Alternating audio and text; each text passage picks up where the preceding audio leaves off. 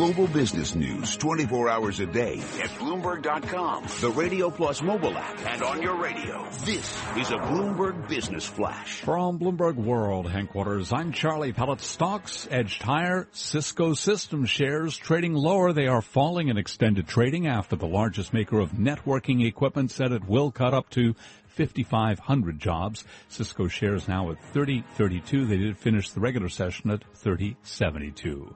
Stocks advanced as Federal Reserve meeting minutes quelled speculation that borrowing costs could rise as soon as next month. The S&P 500 index up four points to 2182, a gain of two tenths of 1%. Dow Industrials up 21 points, a gain of one tenth of 1%. NASDAQ up a point, little change there, 52.28 on NASDAQ. The 10 year up 730 seconds, the yield 1.54%. Gold down 380 the ounce to 1348, a drop there of three tenths of 1%. Crude oil up six tenths of 1%, 46.85 a barrel on West Texas Intermediate Crude. I'm Charlie Pellet, and that's a Bloomberg Business Flash.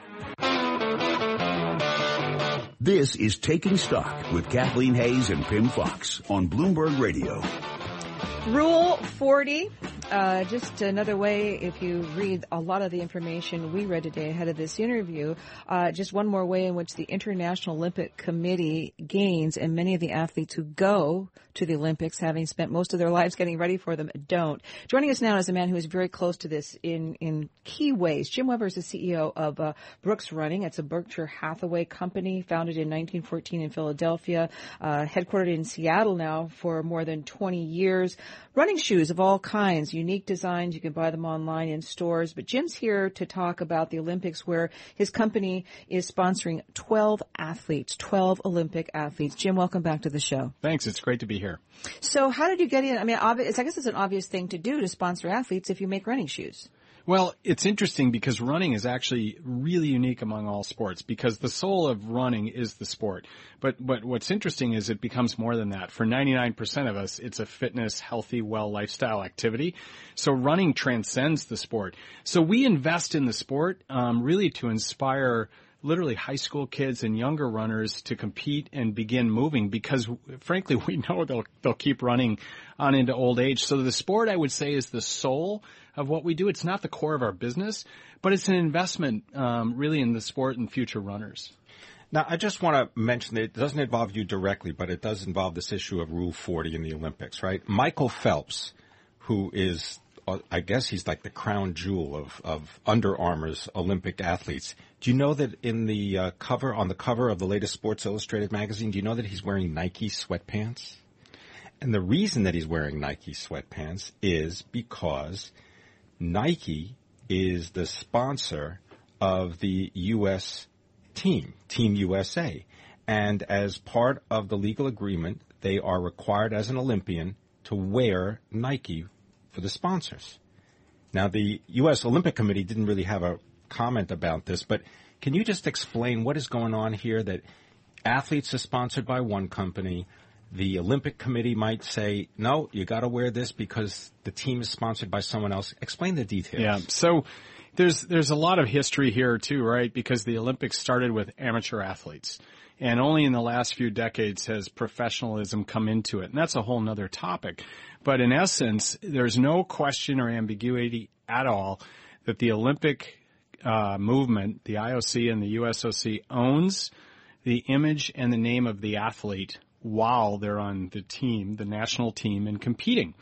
And so uh, Michael Phelps does not have any rights to his image or his name during this period of the Olympics.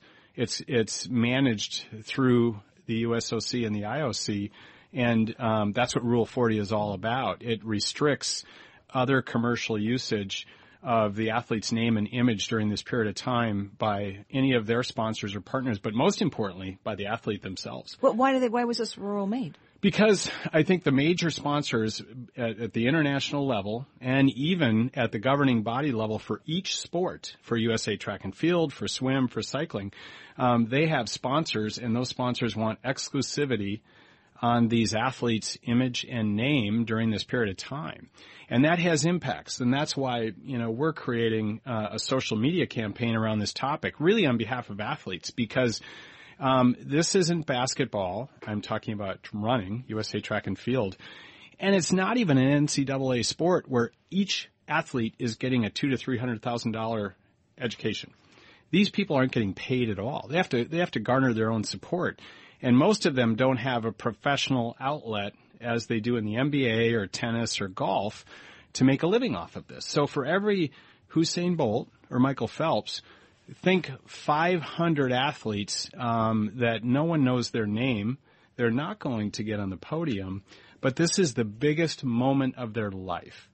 And um, they're being restricted on um, the use of their name and and and really, you know, supporting uh, the people that supported them.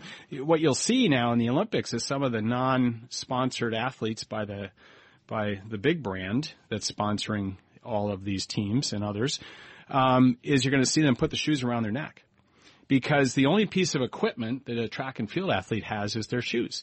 That's not true in swimming. The cap is is a, is a piece of equipment. It's not true in cycling, but in running, uh, they can't say the name of their shoe sponsor. They can't show the brand in a commercial sense, but they can put the equipment around their neck, and that's the only thing they can do. Tell us about this partnership that you've got with uh, Zappos and um, Nick Symmonds. Yeah. So Nick is is probably one of the most prolific voices for athletes' rights, certainly in, in track and field, and has been now. Two-time Olympian. two-time Olympian, 800 meter runner, and he was he was in fantastic shape and got injured. So unfortunately, he couldn't compete at the trials this year and didn't make the team. But nonetheless, he is on a mission to create more balance.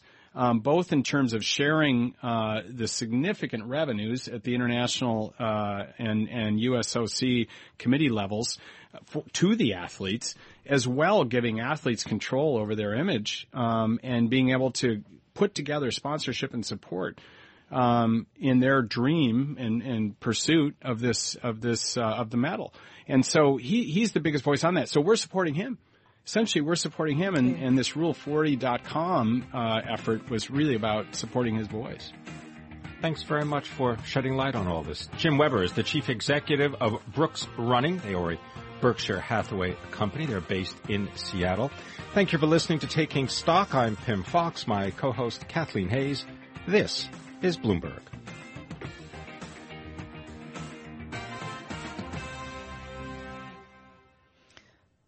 Coming up, Bloomberg Law brought to you by Land Rover Manhattan, where New York goes for luxury, conveniently located at 54th and 11th Avenue and online at landrovermanhattan.com.